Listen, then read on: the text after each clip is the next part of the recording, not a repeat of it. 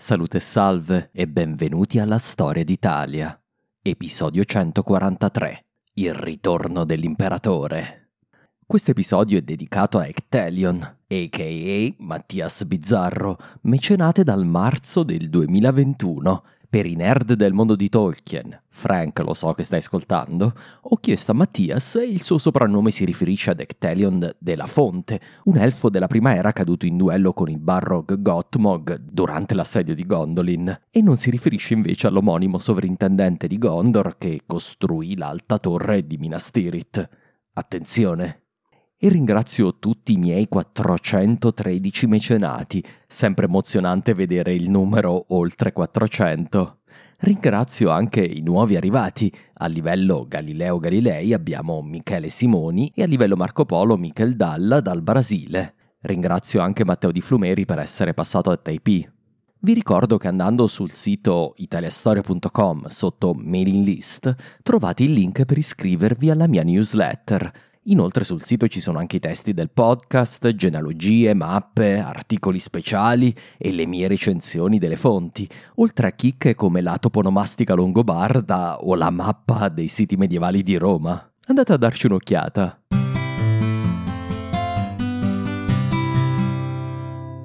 Questa storia del VII secolo, come avrete notato, è una marcia inesorabile verso il nostro mondo. Ancora a fine VI secolo l'impero romano dominava l'intero Mediterraneo e intratteneva stretti rapporti diplomatici con tutti i regni occidentali. Era un mondo completamente diverso dal nostro, irriconoscibile, Eccoci però a metà VII secolo e già possiamo dire che la civiltà mediterranea come l'abbiamo conosciuta, la civiltà degli scambi su scala tricontinentale, dei cinque patriarcati in costante contatto tra loro, di una Costantinopoli saldamente al centro di tutte le trame, dagli intensi scambi commerciali e diplomatici, quella civiltà non c'è più. Il mondo è sempre più frammentato e diviso. Eppure c'è ancora una labile congiunzione che ancora regge a tenere insieme almeno parte di quel mondo. Una galassia di territori occidentali è ancora legata all'impero dei Romani, a Costantinopoli. Da Tingis nel moderno Marocco, a Cartagine nella moderna Tunisia, dalle grandi isole del Mediterraneo alle lagune venete, dalla vecchia Roma alle coste dell'Illirico, tutti questi territori sono ancora legati più o meno a stretto filo con Costantinopoli. Negli ultimi decenni il mondo imperiale in Occidente non ha fatto altro che scivolare sempre più via. L'Africa è a rischio di caduta, la Sicilia è esposta alle razzie degli arabi, l'Italia alla conquista longobarda. Ma non temete, Costante II è determinato a porvi rimedio.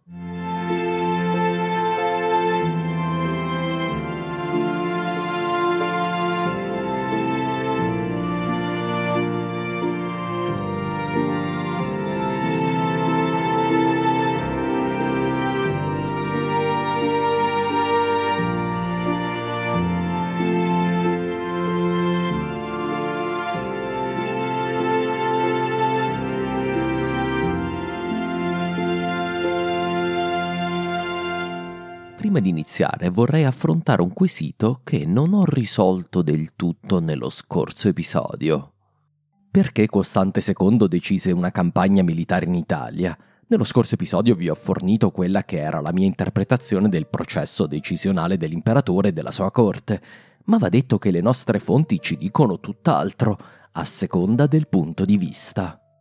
Teofane ci fornisce la più importante versione costantinopolitana. Come abbiamo visto, Teofane e in generale i prelati dell'VIII e IX secolo detestavano gli imperatori che consideravano eretici, quindi anche il moderatamente monotelita costante, monotelita solo in quanto si rifiutava di condannare esplicitamente il monotelismo. Teofane ci riporta che la città di Costantinopoli lo odiava per l'assassinio di suo fratello Teodoro, oltre ovviamente per la colpa di essere un eretico. Può darsi, ma come vedremo la città rimase tranquilla anche dopo un lunghissimo periodo di assenza dell'imperatore, più lungo perfino degli anni di lontananza di Eraclio. Difficile pensare che il popolo non si sarebbe ribellato se non fosse stato almeno in parte soddisfatto dall'imperatore. Un'altra questione citata spesso dalle cronache orientali è la decisione di Costante II di spostare la capitale in Occidente. Forse ricorderete che suo nonno Eraclio, nel periodo più buio del suo regno, aveva minacciato di spostare la capitale a Cartagine e le nostre fonti orientali sostengono che ora il nipote avrebbe voluto portare a compimento quel progetto. Secondo Teofane, cito, L'imperatore si spaventò dell'odio di tutti e volle trasferire la capitale da Costantinopoli a Roma. Dal punto di vista occidentale può non esserci nulla di male, ma dal punto di vista di Teofane si tratta di un'accusa infamante. Lasciare la sfavillante nuova Roma per la decrepita vecchia Roma latina dell'Occidente è chiaramente una follia degna di un eretico. E sì, lo so che vi siete già emozionati a pensare a un imperatore romano che torna nell'antica Roma. A suo modo non sarete delusi. Vedrete. Se veniamo in Occidente, il punto di vista cambia completamente. Il Liber Pontificalis, come vedremo, è tutto concentrato come ci si può aspettare sulla relazione tra il Papa e l'imperatore. Quanto a Paolo Diacono, questi non ha alcun dubbio dal suo punto di vista della storia longobarda. L'obiettivo di Costante II era evidente, distruggere il regno dei Longobardi. Quale altra ragione per venire in Italia con il suo esercito, come non aveva fatto neanche Giustiniano ai tempi della Reconquista? Costante II evidentemente voleva terminare quel lavoro che né Giustino II, né Tiberio II, né tantomeno il povero Maurizio erano riusciti a portare a termine, ovvero l'annientamento dei Longobardi. L'obiettivo di Costante non poteva che essere Pavia. Alcuni storici moderni hanno invece sottolineato come una delle ragioni principali per la manovra occidentale dell'imperatore fosse il vero nemico di Costante II, gli arabi.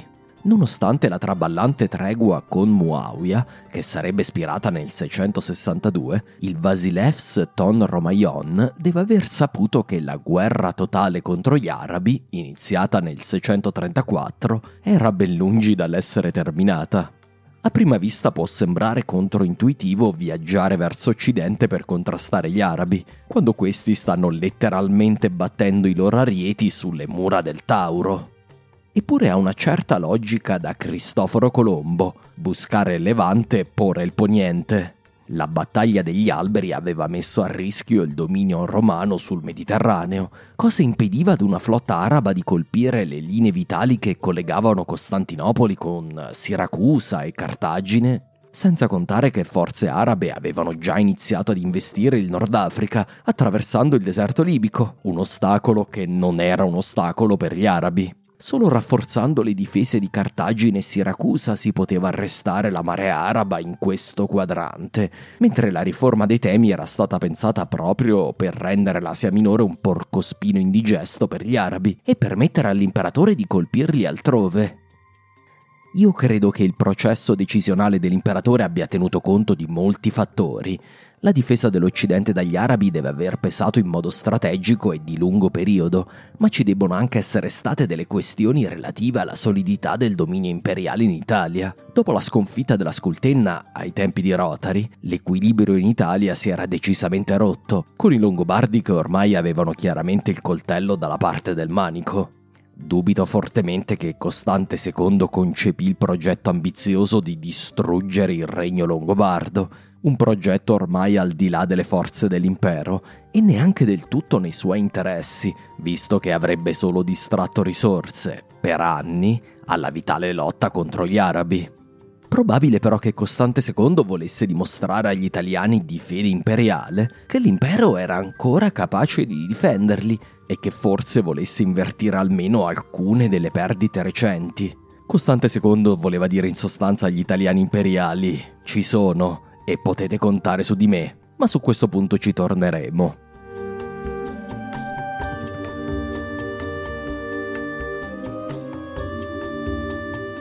Come abbiamo visto, a fine 661 Costante II decise di lasciare via nave la sua grande capitale, Costantinopoli, in direzione dell'Occidente e del suo fato. Spoiler alert, non sarebbe mai più tornato a Nuova Roma.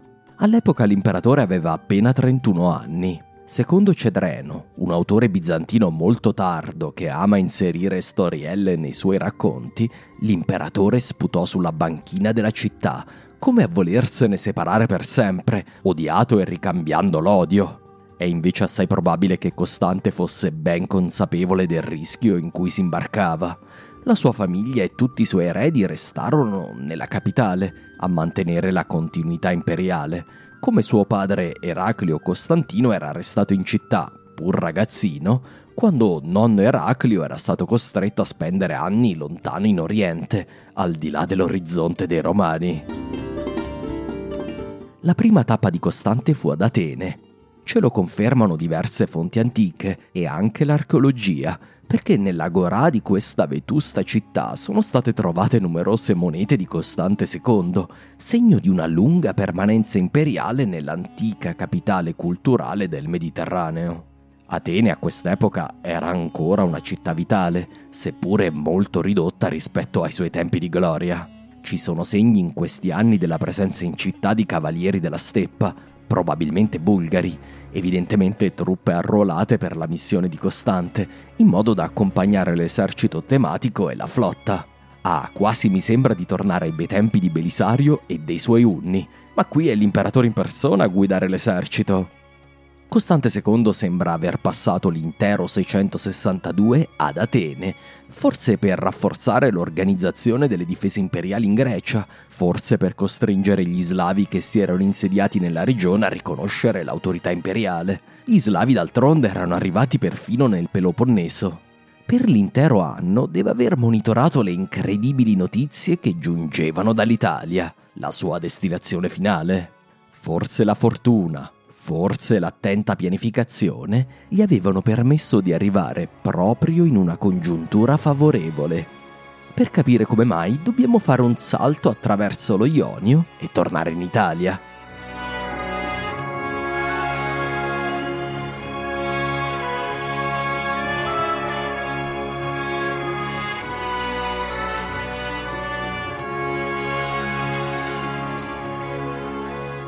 Dal 661 in poi il regno longobardo, per la prima volta dai tempi di Autari, si poteva dire in vero subbuglio. Prima di vedere cosa avvenne in quell'anno cruciale per la storia longobarda, facciamo mente locale su chi sono i Gausi e chi i Letinghi, perché è importante ai fini di questa storia. La più antica e nobile delle famiglie reali longobarde fu quella dei Letinghi, che dominò per tutto il V e buona parte del VI secolo. Uno dei loro grandi re fu Waco, Vacone in italiano, re ai tempi di Giustiniano e alleato fedele dei Romani. Sua figlia andò in sposa al duca di Baviera e da questa unione nacquero la regina Teodolinda e Gundoaldo, duca di Asti. Ci furono ben sette re letinghi fino all'usurpazione di Audoin dei Gausi nel 547, che depose e mise a morte il figlio di Waco. Auduin era il padre di Alboin, Alboino. Fu Auduin a inviare in Italia, al seguito di Narsete, un contingente di Longobardi che combatté contro Totila alla battaglia di Busta Gallorum. Suo figlio Alboino condusse i Longobardi in Italia nel 568.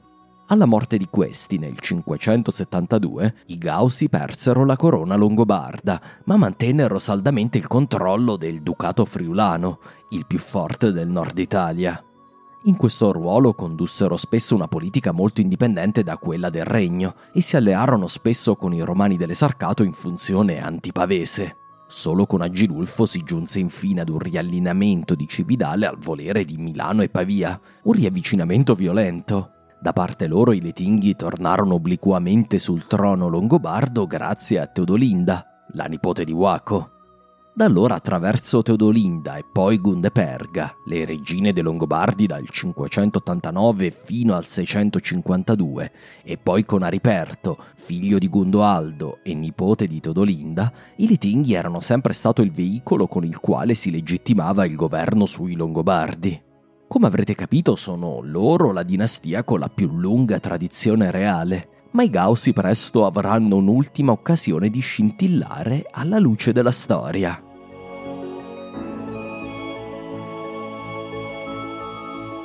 Qualche mese prima dell'arrivo di Costante II ad Atene, in Italia moriva Re Ariperto I. Vi scuserò se non vi ricordate di lui, anche se lo ho nominato nell'episodio 140. Si tratta di un re pacifico, di religione cattolica, che mantenne lo status quo e non si distinse praticamente in nulla, salvo sottrarre il regno a Gundeperga e a suo figlio.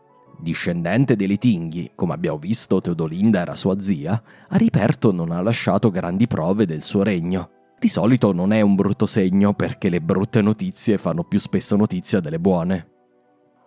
Re Ariperto aveva due figli che è ora però necessario introdurre perché sono piuttosto importanti. Con la loro storia l'Italia longobarda entra sempre di più nella luce delle fonti dopo i decenni più bui. Leggiamo Paolo Diacono, Ariperto lasciò il governo ai suoi due figli ancora adolescenti, Godeperto e Perctarito. Godeperto stabilì la sede del regno a Pavia, Perctarito a Milano.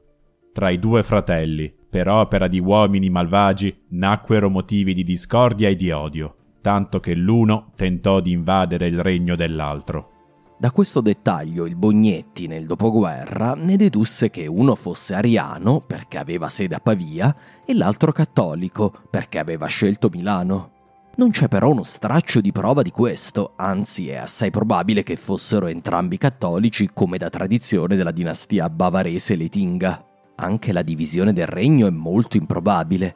Questa era un'abitudine dei Franchi, come abbiamo visto negli episodi 95 e 115, il regno franco si scomponeva e ricomponeva seguendo i destini della dinastia merovingia.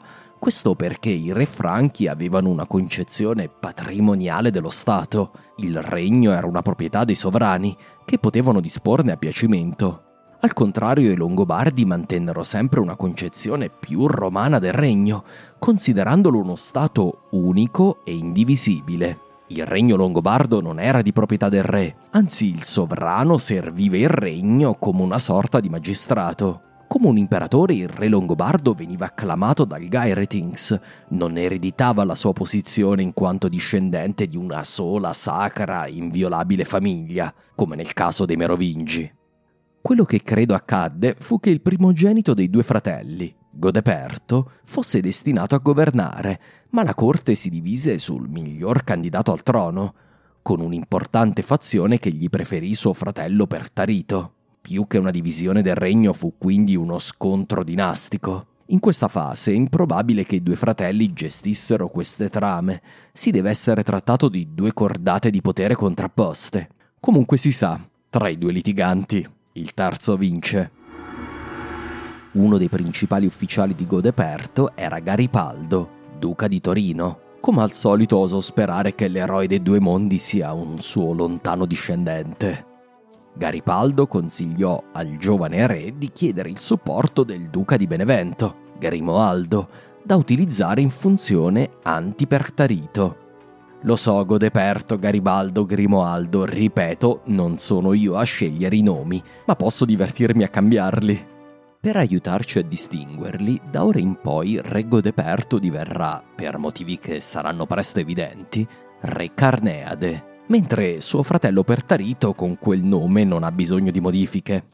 Il primo ministro di Carneade, Garipaldo o Garipald nell'originale latino, per ovvie ragioni diverrà da ora in poi Garibaldi, anche nel testo di Paolo Diacono. Spero sia di aiuto a non confondere questi nomi. Forse vi ricordate di Grimoaldo, il duca di Benevento. Era il ragazzino dei Gaussi del Friuli che era scampato per un soffio all'incursione degli Avari. Era un discendente di Gisulf del Friuli, il primo duca dei Longobardi in Italia, parente stretto di Alboino. Grimoaldo, da bambino, era stato fatto prigioniero dagli Avari. Se tornate all'episodio 114 potete rivivere quella storia. Qui basti ricordare come lo descrive Paolo Diacono. Un ragazzo di bell'aspetto, con occhi scintillanti e una bella chioma color latte. Paolo narra anche del suo coraggio e di come si salvò dalla prigionia degli avari. Quando un avaro provò a farlo schiavo, Grimoaldo trovò il modo di liberarsi. Il fanciullo, con grande ardimento del suo piccolo petto, trasse dal fodero la spada e con tutta la forza che poté colpì l'avaro che lo trascinava. Ovviamente si tratta di leggende, ma penso che racchiudano in esse l'essenza di questo indomito personaggio della storia longobarda. Grimoaldo non aveva ereditato la carica a Benevento, ma era riuscito a scalare il vertice di quel ducato semi-indipendente che lo aveva accolto come rifugiato decenni prima. Era giunto a Benevento dopo l'uccisione per mano degli imperiali dei suoi fratelli maggiori, Tasso e Cacco, cosa che aveva portato al ducato del Friuli suo zio Gisulfo II, una sorta di pericoloso zio Scar longobardo, che non deve aver voluto molto bene a Grimoaldo. Come Simba, Grimoaldo dovette rifugiarsi presso Arechi di Benevento. Qui si era distinto negli anni al servizio di Arechi e poi di suo figlio. Era diventato duca nel 651 e da allora era stato un alleato di ferro di Rotari e Ariperto, allargando il dominio del ducato ai danni dei romani. In un anno imprecisato degli anni 50 aveva sconfitto un'incursione di greci, leggi romani, che erano sbarcati presso Siponto. Allora si era combattuta una battaglia nei pressi del santuario di San Michele Arcangelo, nel Gargano. Narra Paolo Diacono. Grimoaldo, fortissimo in guerra e famoso ovunque, venendo in quel tempo i greci per saccheggiare l'oratorio di Sant'Arcangelo, posto sul monte Gargano, piombò loro addosso con l'esercito e li abbatté con un totale sterminio. Se le ricostruzioni di alcuni storici sono corrette, con questa battaglia in realtà Grimoaldo conquistò Siponto e il Gargano, impadronendosi del santuario. Comunque sia, Grimoaldo riconobbe il valore ideologico di possedere un tale riverito santuario, tanto che fece dell'arcangelo Michele una sorta di protettore dei Longobardi di Benevento, per poi portare con sé a nord questo culto.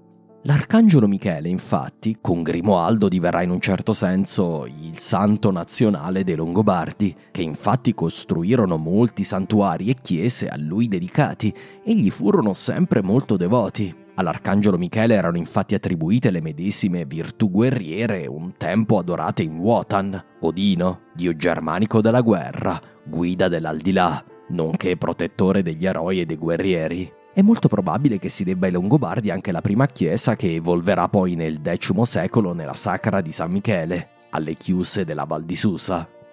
Per inciso, e perdonatemi la piccola deviazione dal corso degli avvenimenti, il santuario di San Michele Arcangelo nel Gargano esiste ancora oggi ed è uno dei luoghi longobardi protetti dall'UNESCO. Al suo interno è stata scavata una grande struttura di ingresso monumentale ad un'antica grotta, dove pare che si adorasse San Michele Arcangelo già nel V secolo. La costruzione di questa struttura del santuario si deve a Grimoaldo, o più probabilmente a suo figlio Romualdo, che tenne il ducato dal 662 in poi. Sulle pareti gli archeologi hanno ritrovato numerose iscrizioni devozionali risalenti al VII e VIII secolo. C'è un certo Arricus de Marsica, forse un mio antenato? C'è poi un Leo de Bergamo e perfino un Earid, Vir Honestus, dal nome un anglosassone. Che si tratti di un inglese al servizio dei Longobardi? In generale i nomi scritti sulle pareti sono soprattutto longobardi. Afridus, Ansipertus, Arechis, Mauruandu, Auderada, Cunualdus, Ildirisi, Romildi, ma ci sono anche nomi franchi come Budo e Eudo. Infine sono state trovate anche alcune iscrizioni tracciate in caratteri runici, come quelle di Erebecht, Wigus, Erraed, Leofuini, altri nomi anglosassoni, segno che questo santuario era frequentatissimo nell'Alto Medioevo, con pellegrini da tutta l'Italia longobarda, dal mondo germanico a nord delle Alpi e perfino dall'Inghilterra. Chiusa questa parentesi michaeliana, penso sia chiaro come al 661 la fama di Grimoaldo fosse nota in tutta Italia. Era considerato un duca energico e un capace uomo d'arme. Dalla sua aveva anche la maturità, avendo circa 60 anni. Insomma, rispettato e onorato, con legami familiari con l'antica dinastia dei Gausi, Grimoaldo era una figura molto più regale dei due ragazzini che si litigavano il trono. Il nostro Garibaldi lo sapeva e avrebbe infatti fatto il doppio gioco. forse consapevole della delicata situazione che si era venuta a creare nel regno, stimò che ci volessero mani più salde sul volante rispetto a quelle dei due fratelli coltelli. Allora consigliò a Re Carneade di inviare messaggeri a Benevento per chiedere il supporto del duca Grimoaldo, in cambio si intende della mano di sua sorella e quindi dell'occasione di un matrimonio tra Letinghi e Gausi. Sarebbe stata una prima assoluta nella storia. Carneade seguì il consiglio, ma il nostro Garibaldi fece sapere segretamente a Grimoaldo che, wink wink, c'era un trono a Pavia a disposizione del miglior offerente narra Paolo Diacono. Garibaldi esortò Grimoaldo, che era maturo di età, saggio e valoroso, a venire a nord, per impossessarsi del regno dei Longobardi, che i due fratelli mandavano in rovina. Quale migliore occasione per uno dei Gaussi di vendicarsi dei Tinghi, la dinastia loro eterna rivale? A primavera del 662 Grimoaldo radunò dunque l'esercito ducale beneventano lasciò il figlio Romualdo a presidiare il ducato con poche truppe e marciò verso nord. Inviò il duca di Capua, Transemundo, a raggiungere prima Spoleto, dove le truppe del ducato si unirono alle sue, per poi passare in Toscana, dove le forze di Lucca fecero lo stesso. Grimoaldo invece seguì probabilmente la via Flaminia e poi l'Emilia, mentre Transemundo passò gli Appennini dalla Cisa. I due si riunirono a Piacenza, a poca distanza da Pavia. Fino a questo punto entrambi avevano mantenuto l'illusione di venire in soccorso di Carneade contro suo fratello Pertarito. Una volta che Grimoaldo arrivò con le sue forze da sud, Garibaldi mise in atto il suo piano diabolico. Ancora Paolo Diacono. Il duca di Torino disse al re Carneade che Grimoaldo si avvicinava rapidamente Chiedendogli il re in quale luogo dovesse far preparare l'alloggio ospitale, Garibaldi rispose che era giusto che Grimoaldo, venuto per sostenere la sua causa e in procinto di sposare sua sorella, fosse ospitato dentro il palazzo reale. E così fu fatto. Grimoaldo fu ospitato nella reggia, ma Garibaldi, seminatore di ogni malizia, persuase il re a non andare a colloquio con Grimoaldo senza portare la corazza sotto la veste asserendo che Grimoaldo voleva ucciderlo. E ancora, lo stesso artefice di inganni, tornato da Grimoaldo, gli disse che il re voleva ucciderlo con la sua spada, e offrì questa prova, che il re, quando si sarebbe presentato a colloquio, avrebbe indossato una corazza sotto la veste. Che più, il giorno seguente, venuti a colloquio, quando Grimoaldo, dopo i saluti, abbracciò il re, subito si accorse che sotto la veste portava l'armatura. Senza indugio, sguainata la spada, gli tolse la vita. Grimoaldo a questo punto si sarebbe accorto dell'inganno di Garibaldi, ma avrebbe comunque deciso di accettare il fait accompli e, quasi riluttante, chiedere l'approvazione dell'assemblea per diventare re. Poco tempo dopo Garibaldi, secondo Paolo Diacono, sarebbe stato punito per il suo tradimento. Uno dei servi di Carneade, determinato a vendicare il suo signore, lo avrebbe trafitto all'ingresso della messa, nella chiesa di San Giovanni Battista a Torino. Ecco come Paolo descrive l'attentato. Questi salì sul sacro fonte del battistero aggrappandosi con la mano sinistra a una colonnetta che sosteneva il tetto, dalla parte per la quale Garibaldi stava per passare e nascondendo sotto il mantello la spada insanguinata che aveva ferito il suo signore, gli calò la spada sulla nuca con quanta forza aveva, e quasi gli staccò la testa. Balzatigli addosso le guardie di Garibaldi, lo finirono all'istante. Ma anche se cadde, egli vendicò, in maniera insigne, l'offesa fatta a suo signore Carneade.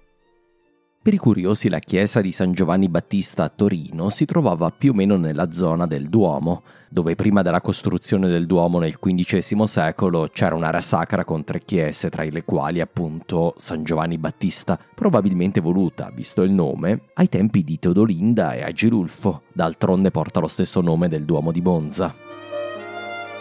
Ma torniamo all'assassinio di Garibaldi, Ora, questa storia di intrighi e attentati fa molto assassinio di JFK, ma dobbiamo tenere conto dell'agenda e dei pregiudizi di Paolo Diacono. Il nostro cronista desidera scagionare il suo conterraneo Grimoaldo, erede dei friulani Gausi, dall'accusa di aver usurpato il trono e di aver messo a morte un re dei Longobardi.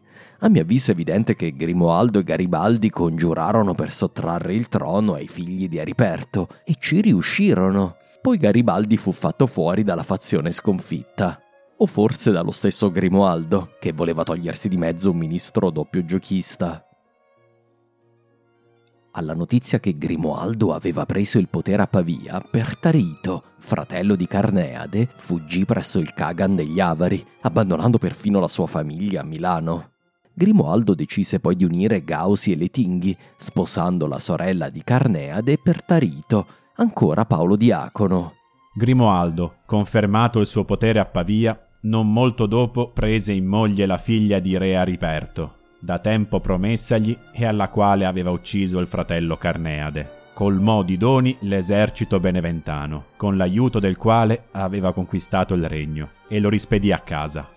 Tuttavia, trattenne alcuni perché si stabilissero presso di sé, assegnando loro vastissime terre, la vicenda di Grimoaldo è per me interessantissima perché dimostra come la politica longobarda non fosse affatto ristretta al regno in Nord Italia.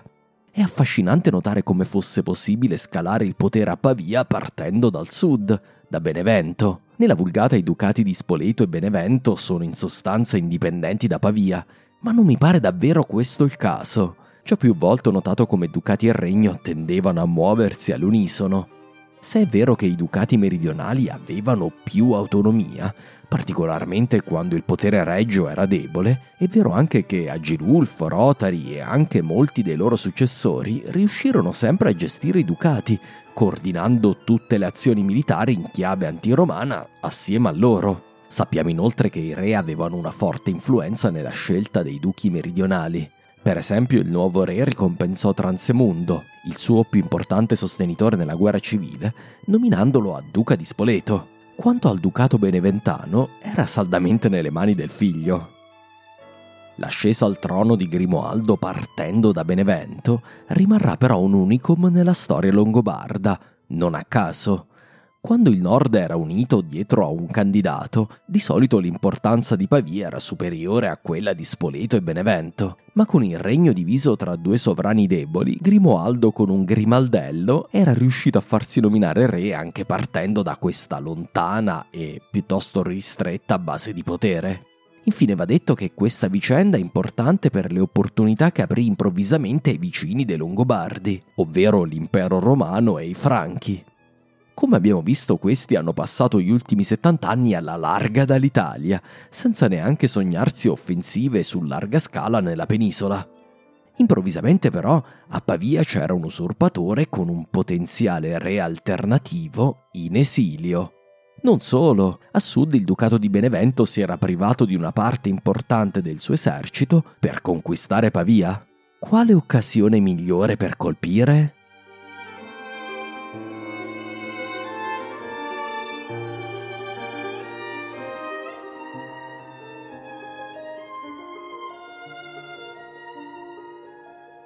Dubito che Costante II attese con le mani in mano in Grecia per tutto il 662, semplicemente attendendo gli avvenimenti. Al contrario, ci sono labili segni che conducono fino al regno dei Franchi, in una riedizione in questo secolo delle trame del Sesto. Sappiamo che un prelato di nome Adriano, di origini berbere ma abate dell'abbazia di Nisida, isola del Golfo di Napoli, si recò presso le corti dei Franchi. Con quale fine?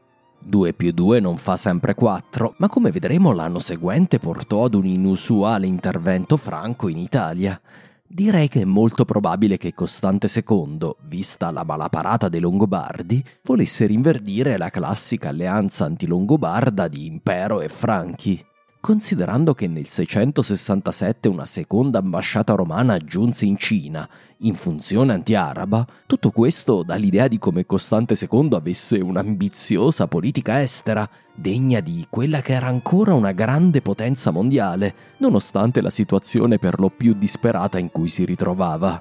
un altro segno di quanto si tratti di un sovrano capace, determinato sempre più a rinverdire i successi di nonno Eraclio. Comunque sia, le trame franche di Costante si inserirono in un quadro reso ancora più favorevole dall'evoluzione delle vicende in Italia. Grimoaldo, quando seppe che Pertarito si era rifugiato presso gli Avari, inviò degli ambasciatori dal Kagan, narra Paolo Diacono. Gli fece sapere che se continuava a dar rifugio nel suo regno a Perctarito, la pace che fino ad allora c'era stata con i Longobardi non poteva essere mantenuta. Udendo ciò, il re degli Avari, fatto venire da sé Perctarito, gli disse di andarsene dove riteneva opportuno, per evitare che, per causa sua, nascessero inimicizie tra Avari e Longobardi. Nella vita di San Wilfrido, vescovo di York, c'è una conferma di questi avvenimenti, ma sotto una luce molto meno favorevole a Grimoaldo, che come avrete capito è un sovrano molto apprezzato e protetto da Paolo Diacono.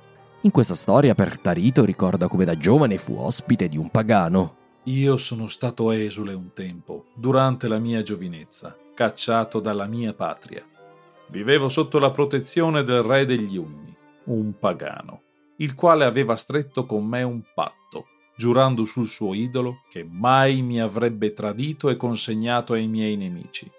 Dopo qualche tempo, ambasciatori dei miei nemici gli vennero a parlare e gli promisero un moggio di monete d'oro se mi avesse consegnato perché mi uccidessero. Egli rifiutò, dicendo che gli dei mi uccidano subito qui, se commetto un tale delitto e non mantengo ciò che ho promesso. Una versione assai più sordida dell'intera vicenda. Secondo Paolo Diacono, Pertarito sarebbe tornato in Italia spontaneamente, sottomettendosi a Grimoaldo e avendo salva la vita, salvo poi riabbandonare in tutta fretta il paese a fine 662 o inizio 663, su consiglio ovviamente di consiglieri malvagi a corte. L'intera storia mi pare inverosimile, molto più probabile che Pertarito lasciò la terra degli Avari perché minacciato da Grimoaldo e che poi dalla Pannonia degli Avari Pertarito si rifugiò direttamente in Francia. È da molto tempo che non parliamo dei nostri amici franchi, e per buone ragioni. La loro storia non si riallaccia con quella dell'Italia che nell'VIII secolo, al tempo dei maggiordomi pipinidi, ma qui brevemente dobbiamo gettare un po' di luce nel torbido mondo della politica franca che abbiamo lasciato al 613, alla morte di Brunilde e all'ascesa al trono di Clotar II, con il determinante ausilio di una cricca di maggiordomi e potenti nobili dei Franchi.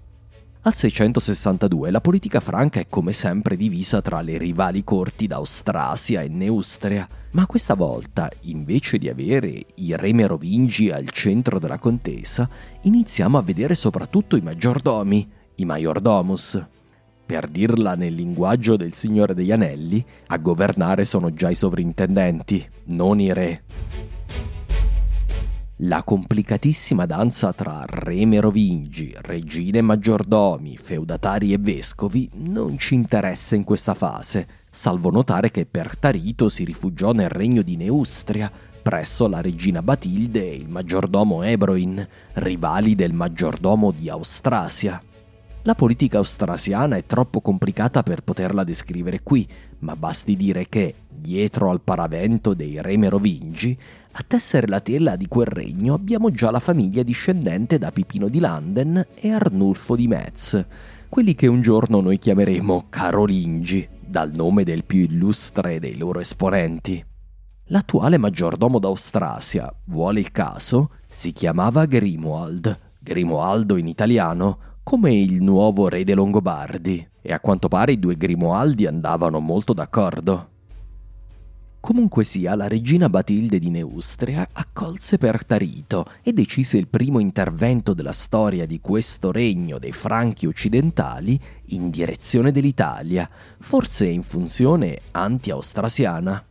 A quanto pare il nuovo re dei Longobardi aveva una solida alleanza con quella corte, d'altronde finora solo la Borgogna e l'Austrasia si erano interessate ai fatti italiani. Va detto che se questa è la prima volta di un intervento della Neustria, temo che non sarà di certo l'ultima. Un giorno la Neustria si chiamerà Francia ed è destinata ad affacciarsi regolarmente nella penisola. Dunque, quello che credo avvenne è che si formò un'alleanza tra Neustria e Impero. Probabile che Costante II offrì la stessa alleanza anche alla corte di Austrasia, senza però che questa fosse accettata. Mentre era dunque ad Atene, gli ambasciatori imperiali e franchi debbono aver concordato un'azione congiunta per il 663. L'alleanza avrebbe colpito da nord e da sud per raggiungere il massimo risultato possibile. I franchi avrebbero mosso verso le Alpi, l'imperatore avrebbe attraversato lo Ionio. Per l'Italia longobarda sarebbe stata di nuovo una guerra a tenaglia.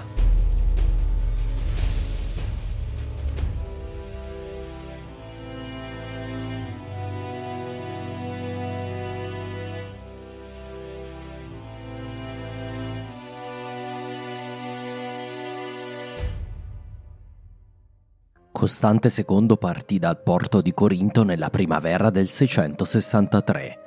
Abbiamo ritrovato tracce di una statua in suo onore eretta in quel porto. Sappiamo che la flotta giunse in pochi giorni a Taranto, realisticamente arrivando a marzo o inizio aprile. Immagino la sorpresa degli abitanti quando videro arrivare da Oriente una flotta più grande di quanto avessero mai immaginato, carica del più grande esercito che fosse sbarcato in Italia dai tempi di Narsete e Belisario. Secondo me fece un po' l'effetto dei Sanshan che tornano nel continente di Randall Thor nella ruota del tempo. L'impero era tornato.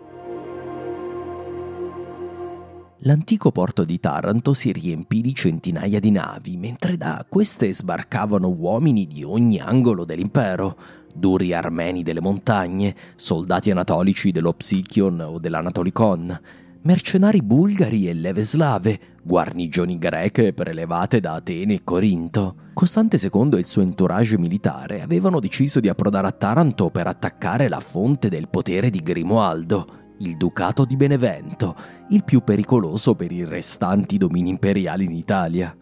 Ormai da anni infatti gli imperiali riuscivano a stento a tenere la linea del fiume Crati in Calabria, mentre in Salento i loro domini si erano ristretti ad Otranto.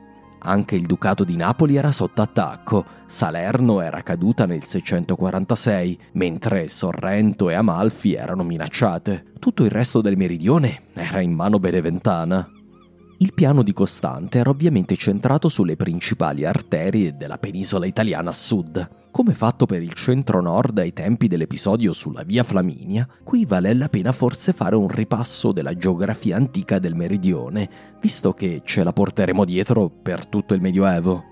La via di gran lunga più importante della regione restava la via Appia, soprattutto il tratto che da Capua, Longobarda, passava per Benevento e tagliava la penisola, dirigendosi nella moderna Basilicata. Nell'antica Lucania la via attraversava Venosa e seguiva le valli lucane per giungere fino a Taranto.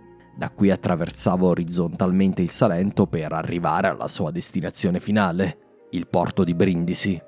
Traiano aveva però costruito un'importante variante a questa antichissima strada, la via Appia Traiana. Questa condivideva con la Appia il tratto da Capua a Benevento, ma da qui puntava invece ad attraversare gli Appennini, giungendo in Puglia, nella regione che oggi si chiama Capitanata, la provincia di Foggia passavano lontano da Lucera per poi attraversare l'Ofanto presso Canosa e puntare verso i porti di Bari e Brindisi, seguendo l'Adriatico a qualche chilometro di distanza dal mare. Trasversale a queste vie c'era la via Erculea, voluta al tempo della tetrarchia e che porta il nome di Massimiano Erculeo. Questa via tagliava da nord a sud le aspre terre montuose del centro-sud, partendo probabilmente dal Fedena nel Sannio, tra l'Abruzzo e il Molise, e passando attraverso la regione di Benevento per poi puntare verso la Calabria, incrociando sia la Traiana che la Appia. Infine abbiamo la Popilia meridionale, ovvero la Salerno-Reggio Calabria dei Romani, che dalla Campania attraversava tutta la Calabria fino a Reggio e agli imbarchi per la Sicilia. Ho descritto quasi tutte queste vie in una serie di post sulle vie dell'Italia romana. Vi consiglio di andare sul sito per vederle, ma comunque posterò una mappa per illustrare tutto questo.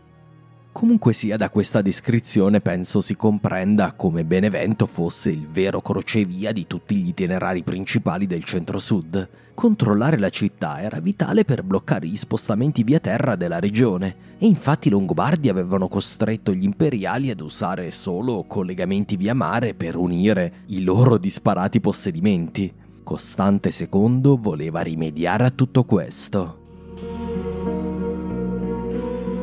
Paesaggio meridionale, oltre da queste strade e dai grandi tratturi della transumanza, era dominato da alcune fortezze strategiche, in realtà non moltissime. Abbiamo già visto ai tempi della guerra greco-gotica come conquistare il sud fosse in generale più facile di cercare di prendere il nord con la sua rete di fiumi e città fortificate. Il sud invece, sin dai tempi dell'Alto Impero, non aveva grandi fortificazioni, con qualche eccezione. Una di queste era la succitata Lucera, vicino Foggia, poi c'era Cerenza nel cuore della Basilicata e Comsa in Irpinia. Gli strateghi di Costante II, strateghi di nome di fatto, debbono averlo saputo perché il primo obiettivo della Grande Armata fu proprio a Cerenza, città che vi ricorderete forse che fu pomo di discordia tra Goti e Romani proprio ai tempi della guerra greco-gotica. Posta in Basilicata, non lontano dalla via Appia, a Cerenza era la fortezza ideale per presidiare la Lucania. Costante II la investì, ma quando vide che non sarebbe caduta rapidamente, diede ordine di procedere oltre. Forse non aveva tempo da perdere in un lungo assedio, credo che il suo obiettivo fosse altrove. Da Cerenza, probabilmente, l'esercito romano percorse la via Appia verso l'interno, per poi prendere una via di collegamento interno, un diverticulum, per Canosa, in Puglia. Questa città era stata a lungo il presidio dei Romani a guardia della frontiera del fiume Ofanto, opposta ai Longobardi di Benevento. Costante, una volta presa Canosa, percorse la via Traiana e attraversò probabilmente l'antica città di Erdonia. Eppure l'imperatore non puntò dritto verso la capitale del ducato. Dalla via Traiana, infatti, una via puntava verso Lucera e da qui continuava con un ramo verso la via Adriatica e con un altro verso il porto di Siponto, la moderna Manfredonia. Siponto era il principale porto della zona. Era rimasto in mani imperiali, come abbiamo visto, fino a pochi anni prima, per poi essere conquistato da Grimoaldo è assai probabile che la flotta romana costeggiò la costa pugliese proprio con l'obiettivo di ricatturare questo importante scalo per la logistica della missione. Lucera però si trovava esattamente tra l'esercito e il porto. Se l'imperatore voleva tenersi aperte le linee di rifornimento, occorreva prendere Lucera e rimuovere questo forte presidio longobardo. Conquistata dai Longobardi di Benevento già nel VI secolo, Lucera era sede di un gastaldo e la principale fortezza longobarda della regione, sin dai tempi in cui la frontiera tra Romani e Longobardi, in Puglia, passava appunto lungo il fiume Ofanto, che divide in sostanza la Puglia settentrionale, la capitanata, da quella centrale, la terra di Bari. Pertanto Lucera era dotata di buone difese, ma l'esercito romano non si fece trovare impreparato. Con l'ausilio delle sue solite macchine da guerra, la città fu investita e conquistata. La tradizione vuole che fu rasa al suolo dagli imperiali, tradizione che poi filtrò nelle geografie medievali dei santi locali. È improbabile però che Costante decise di privarsi di una tale importante piazzaforte. Presa Lucera e assicuratosi il porto di Siponto, Costante II aveva ormai riconquistato l'intera Puglia e aveva la via aperta per Benevento, la capitale del Ducato Longobardo del Sud. Nella tarda primavera del 663 diede ordine ai suoi uomini di muovere verso l'interno. Era tempo che i Longobardi sentissero davvero cosa voleva dire la potenza militare dell'impero romano il loro peggiore incubo, ovvero vedersi piombare sulla testa un'invasione simile a quella ordinata da Giustiniano ai tempi di Belisario e Narsete, sembrava sul punto di avverarsi.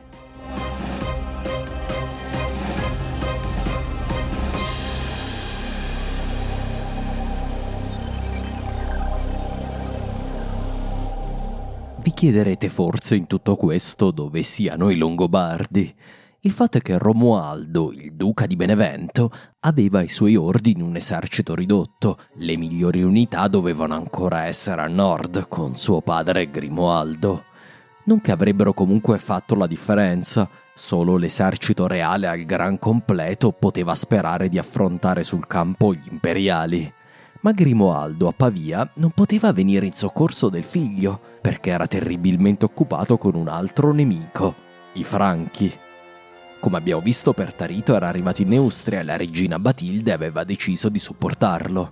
L'esercito neustriano, noi diremmo francese, visto che veniva dall'area di Parigi, deve aver mosso già a fine inverno del 662-663 alla volta dell'Italia, invadendo la penisola appena le nevi lo permisero.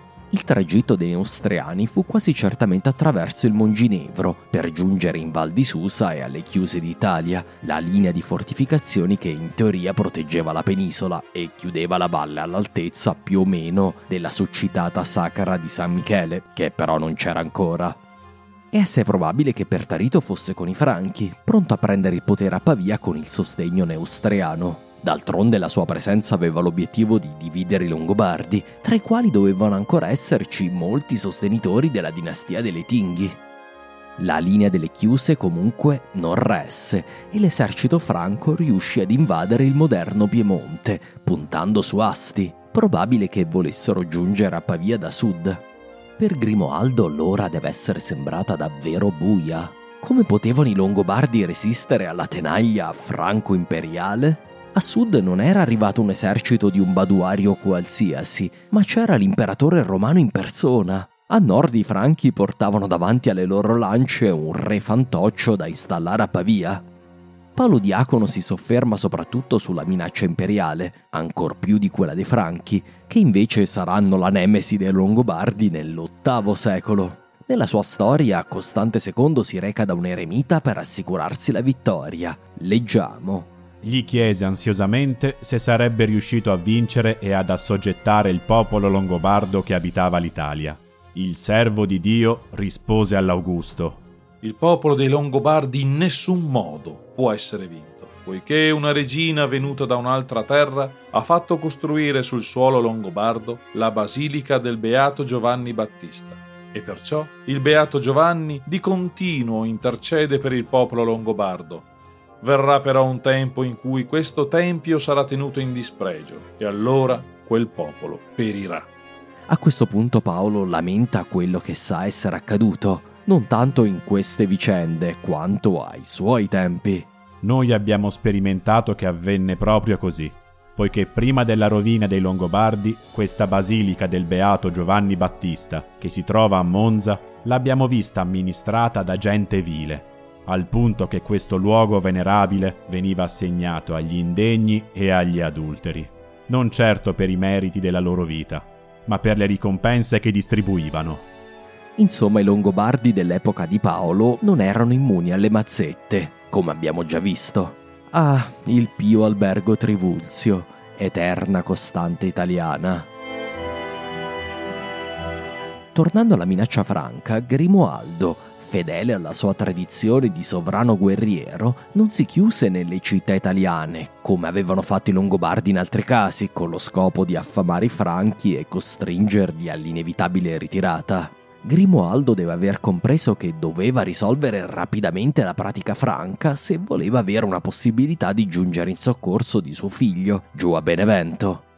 Paolo Diacono narra la solita storia che conosco da mille battaglie di Grimoaldo che finge di aver perduto la battaglia, si ritira lasciando l'accampamento con tutto il ben di Dio che aveva portato con sé, per poi piombare nottetempo sugli ignari franchi che stavano gazzovigliando sulle prede di guerra come degli hobbit a Isengard. Questa storia abituale di solito nasconde invece manovre militari più serie, in generale, ecco come mi immagino la scena. I franchi giunsero sul rio Gaminella, un piccolo fiume affluente del Tanaro. Qui trovarono l'esercito longobardo a difendere il modesto Guado. Poco male, i neustriani erano quasi certamente più numerosi, caricarono i longobardi e li costrinsero a ripiegare. A questo punto i franchi iniziarono a passare il torrente. Era il momento che Grimoaldo aveva scelto per colpire. Questi aveva probabilmente tenuto la cavalleria longobarda in riserva, non impegnandola contro i franchi. L'assalto ai fianchi e il generale sorpresa fecero il solito abituale lavoro. I franchi, con alle spalle il piccolo Rivo, furono massacrati nel tentativo di riguadarlo. Per la prima volta in decenni i Longobardi riuscirono a sconfiggere i Franchi in una vera e propria battaglia campale. Secondo Paolo Diacono, la battaglia si tenne in una località che da allora è conosciuta come Rivus ex sanguine Francorum, il Rio del Sangue dei Franchi. Con il tempo questo nome passò al borgo sorto nei dintorni, Rivus Francorum, oggi Re Francore, in provincia di Asti.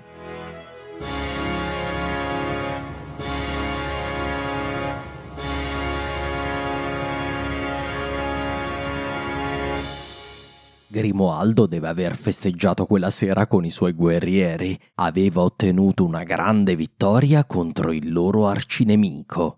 Ma il lavoro non era ancora completato. L'imperatore era sbarcato a sud e minacciava Benevento. Se l'avesse presa avrebbe lasciato in pace Spoleto, Lucca, Cividale, Verona, Torino, la stessa Pavia. Non era ancora il tempo di godersi la vittoria e sedersi sugli allori il lavoro era compiuto appena a metà. E fu così che il 663 divenne una vera e propria gara contro il tempo.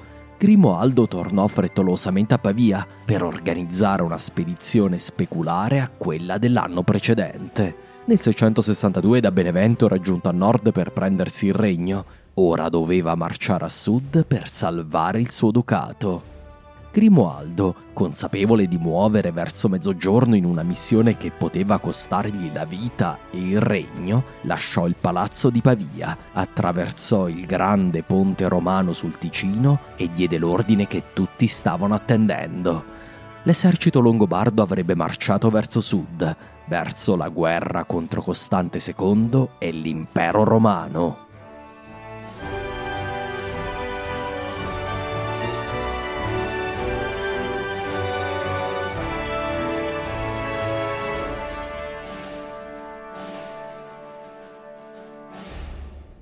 Grazie mille dell'ascolto e buon Ferragosto.